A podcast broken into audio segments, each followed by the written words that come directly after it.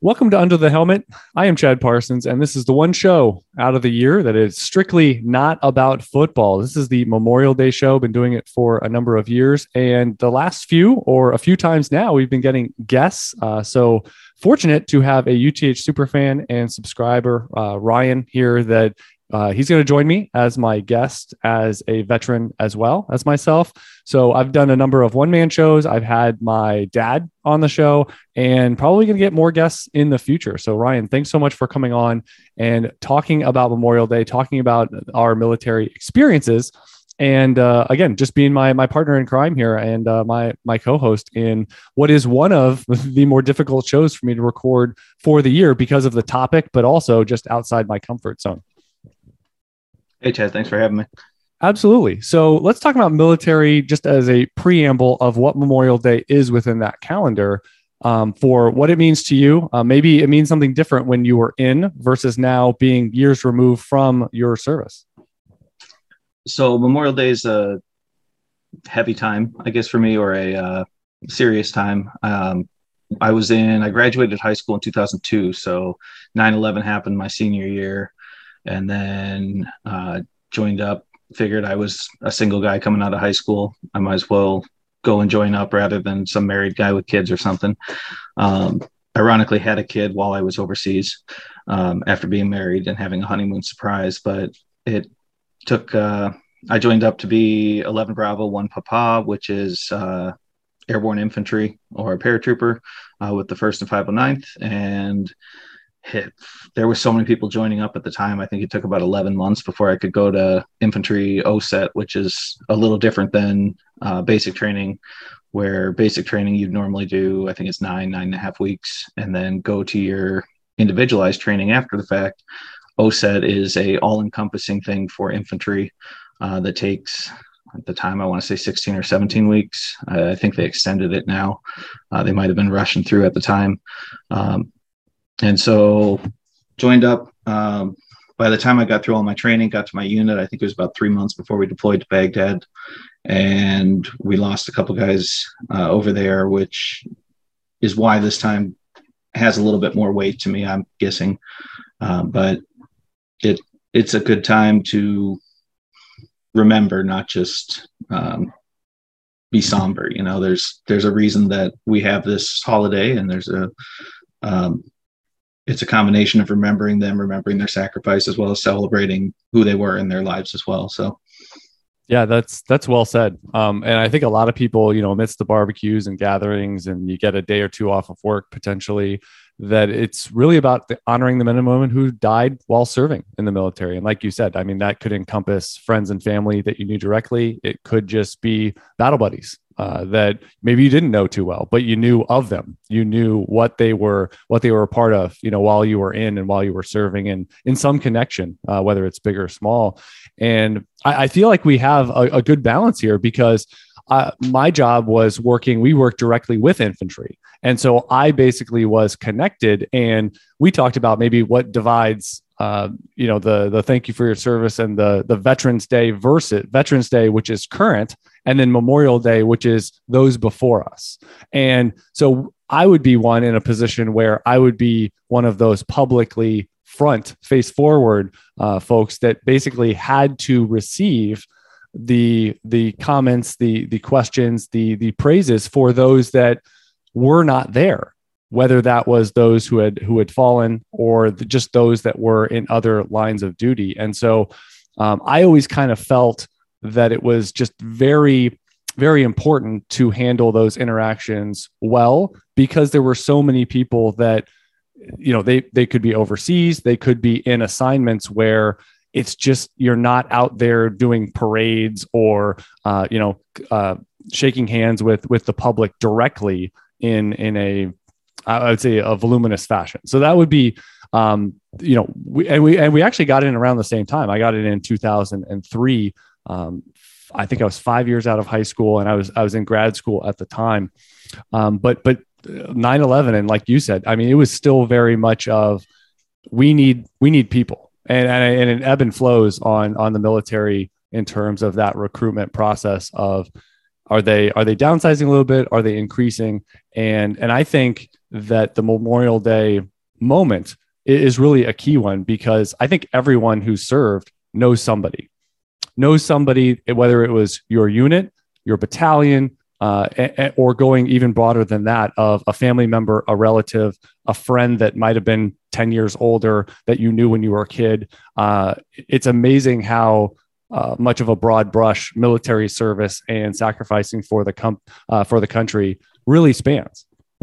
It's it's interesting too now in our generation versus other generations. Um, I feel like you go back to World War II or even Vietnam or something. When you got back from service, you just spread to the four winds, and everyone went their own way and lived their own life. And now, um, like we've got dedicated groups that we can follow online that are the guys we deployed with. You know, we can track them individually. We can see some of them have gone on to military service. Some of them have redeployed and passed in a, a future deployment. Um, and so it's a it's a very different in how we're able to stay in touch with them.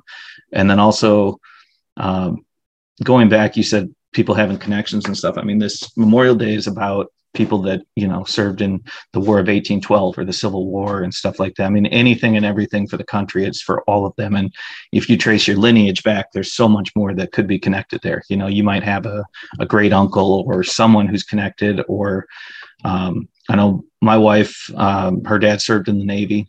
And again he served in the navy. I mean, he's really old. So it was well before i uh, knew him but he has that connection as well. He's got a family of military, and so um, both in the connections that you may have now, I think are greater, and then also with Memorial Day, I really wanted to stress that um, you had said something about it was you were kind of a uh, what's the word I'm looking for? Ambassador or something because you got to see you know the guys who were like me were off training or deploying or training others or whatever it was you were actually there with the connection back. Um, I'd listened to one of your previous memorials. You talked about um, how you interact with, you know, you got to go play trumpet at deployments, deployment after deployment. So you got to see, whereas I said, you know, goodbye to the family, and we saw all of the guys around us saying goodbye to the family. You had that on a regular basis and stuff. And so you got to be the ambassador to those types of people. Um, and my thing is definitely if I can educate someone who can go and educate their kids, like I've got kids, and so um, just kind of teaching them what Memorial Day is about. It doesn't have to be, hey, kids, we're going to spend the whole weekend watching war movies and feeling sad or something, um, but just you know the respect for it, being able to um, teach the next generation just what it's about and then how far back it really encompasses. You know we come off came off a couple of long wars. Um, there's stuff going on now uh, that we've got guys deployed for but it it goes back hundreds of years in what we're trying to remember. Yeah, I love what you said uh, a few minutes back about remembering you know the good remembering their life and it doesn't necessarily about you know your friend your family member uh, that that you directly had a relationship with that lost that remembering that you had the oppor- like I always view it as you had the opportunity, the blessing that not everyone had to know them, to have a relationship, to foster some some relationship with them, whether that was pretty strictly professional or whether it was very much um, outside uh, the lines of, well, you're my battle buddy, you're you know basically my coworker, military wise. I mean, we have different terms for it, but coworker, um, and that you were able to know them and remember the good times like a lot of times. So i i view that a little differently. I know a lot of people it's very very very somber and not that i don't have i miss them uh, type aspects but it's also a i really enjoy their company you know or i really i'll remember stories, whether that's one or five, uh, you know, or this cross section of time, the good times uh, with them uh, is one of the bigger things.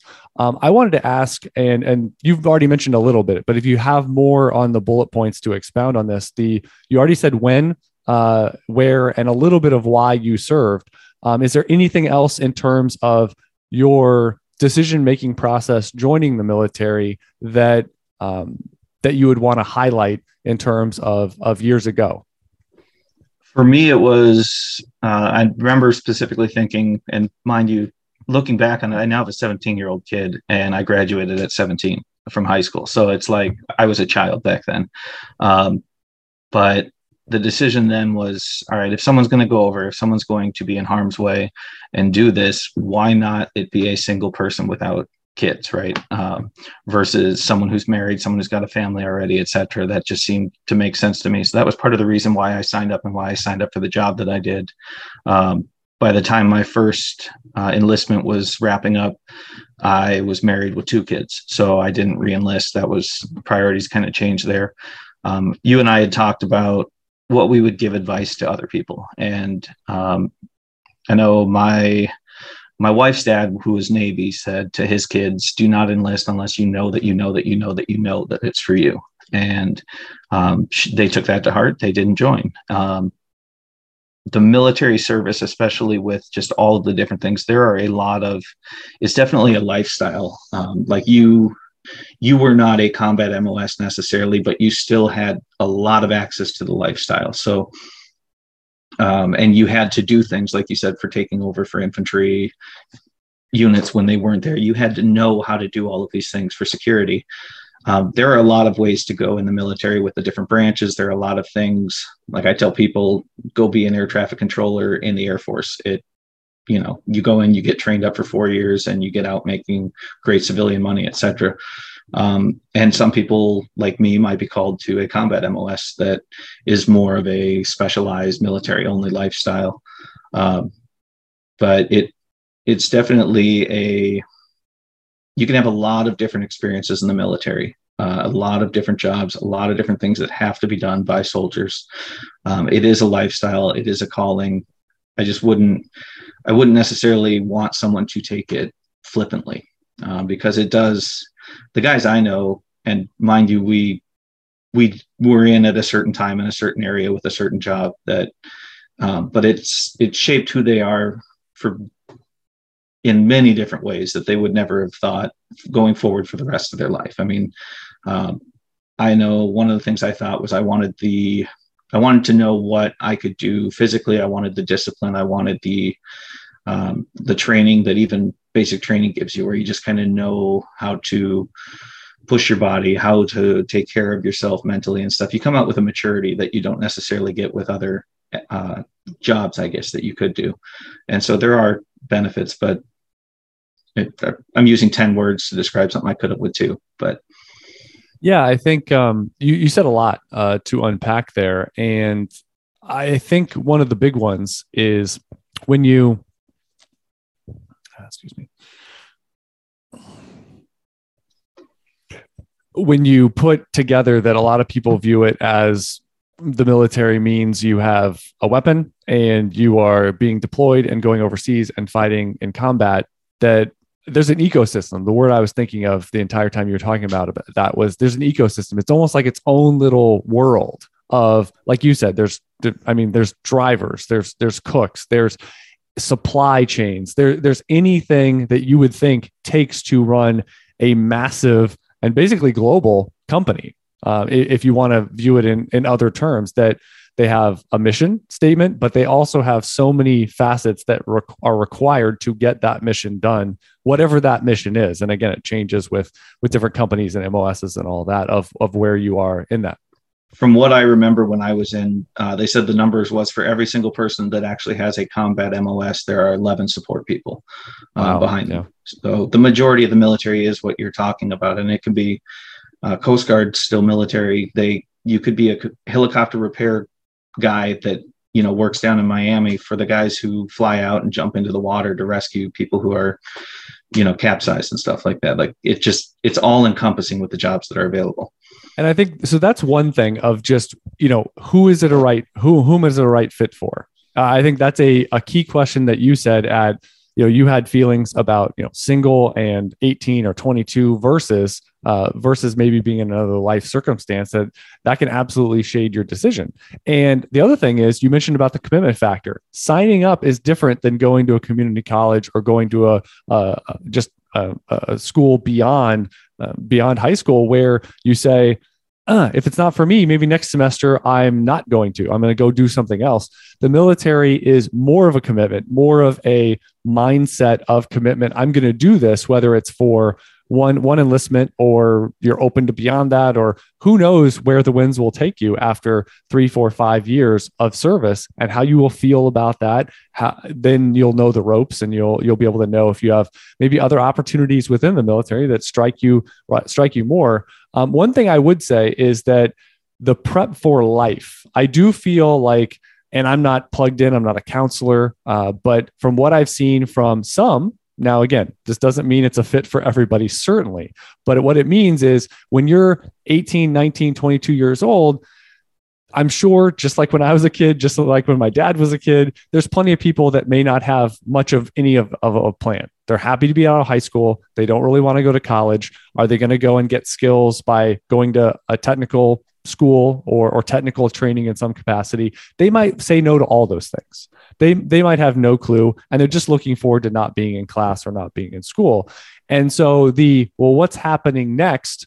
Then I, I think considering well there's a lot of things that you might consider cool or off the radar of well where do i find that in civilian life? Then there may be like you just said air traffic controllers. I mean so many things that within that that military ecosystem you're not thinking about. But what it does is there's a lot of uh, there's a lot of uh, learning discipline. There's a lot of maybe in high school you're not in shape you know and and that would just be a perk of self-confidence or getting you on a better track. There's so many positives in terms of folks that don't really have a path and that doesn't mean that you have to go into a specific uh, specific aspect of the military. It does not mean that you have to consider that as your only option or that but but it's something that i think a lot more people would at least explore and get more information about in those those ages that you said hey I, am not connected to anything. This might be a good fit for me. I don't know what i want to do a few years from now but there are many things to gain.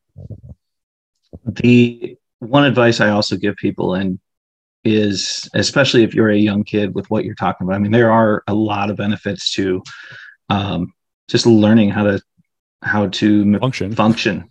Yeah function as an adult. I mean uh, the type of kid that you see who's 18 year old coming out of high school going to college and then you get the guy who served for three years who is now on his gi bill going to college they're not three years apart in maturity. They are way further apart in maturity. 10, so probably 10 correct. There and yeah that, so there are benefits with that. The one thing i would advise is if that is your goal and what you're going in for sign up for the minimum. Find find a two year enlistment or something three or whatever the minimum is and you can go anywhere and everywhere. When it comes up if you think recruiters are happy to help you when it comes up on reenlistment you oh, can change yeah. your job. You can get bonuses because now now they've invested in you and trained you you're more valuable to them than that high schooler coming out. Well, so, back back in the uh, I think it was the early aughts, so that's when both of us uh, both of us joined.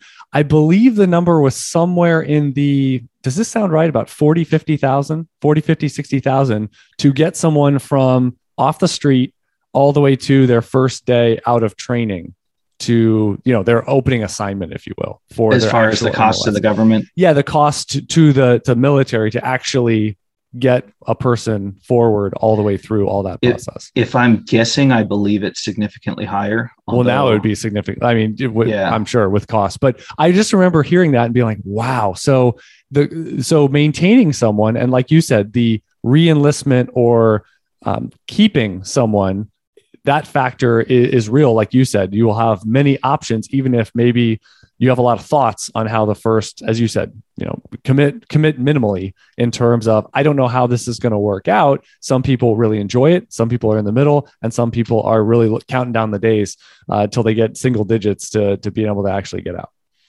And and that goes back to it's not for everyone. It's certainly a tight fraternity. There are a lot of benefits, but when you do that, um, especially when you're coming out young, um, it it might be dude, I, there are guys that get out and they go, I miss the brotherhood. I miss having that bond. Um, there's nothing like that in the civilian world and go back in. Um, then that is definitely certain people. Um, but if you sign up for that minimum thing, you're an 18 year old kid, you're going to mature, you're going to have life experiences, even in that short enlistment, that you can then go, you know what, this is the life for me. However, I wish I was doing that job or I wish I was doing this job. And the second you go to re enlist, the world's your oyster. I mean, they even have things where if you reenlist, you can choose who signs you in and who signs your reenlistment. And you can do it on, yeah. you know, I want I want this this colonel to come and do it on top of a, you know, in a Chinook before we both jump out right. or something. It, it in front of this certain, you know, this certain statue. Like we had that in DC all the time. Be like, oh, let's go do it over by the memorial and like all those things. So, yep. um, yeah, and like you said, location, MOS is even something that you can alter uh, in a graphic way, and all of a sudden you're through basic training to be like, oh yeah, we'll send you to school, and you can. I mean, even w- within my very specific tight window of, of MOS, it was still plenty of opportunities for additional training. You mentioned the GI Bill, which with the rising cost of college, if you plan to go to college, like you said, you can come out as a, a mental 27 year old, and all of a sudden now, hey, college is free. You can go to a lot of places and not pay not pay a dime, I believe. And then you also can get room and board uh, that is covered. I mean, you have a lot of options, a lot of latitude for how the 20s go for you uh, that maybe you go to your local community college and it doesn't work out maybe you go to a mechanics school and you're like ah, i hate this so uh, and then it's like well where where are you um, so um, i wanted to ask uh, just to kind of close up that with memorial day that what are a, few different aspects and you may have already said a few of these things in the introduction but what are a few aspects that that folks do not generally think about regarding Memorial Day service and uh, and just the what you come out of, of the military with with pros and and building up your your profile as a person when you said um, you said this in your previous memorial day ones where you go it's not all barbecues and this that and the other uh, we don't that i guess is foreign to me so i'm probably coming at this from a different thing where um, Memorial Day for me is, you know, we're in contact with the guys I served with, just checking in with each other, um, sharing stories. But it's, um, we've got uh, the Vietnam vets started a combat support group at Vet Center that I go to. And um, their take on Memorial Day is certainly a lot heavier than the average party person and stuff like that. And so I don't know that I'm a good person to answer that in that I experience Memorial Day much different than most. Uh, the one thing I would say though is just if you know a combat vet or something like that, uh, try not to go up to them like you would on Veterans Day and be like, "Hey, Happy Memorial Day, guy," and they'll be like, "Okay, thanks, bud, bye." Um, but it like we've done flags for uh, Fort Snelling where it it's this thing where people come down and we started there's a ton of uh, it's in Minnesota where I live. Uh, it's a military cemetery going back to I don't know the red how old it, forever, and there's millions of headstones there. And so we've gotten over the years enough to where we put a flag on every single headstone.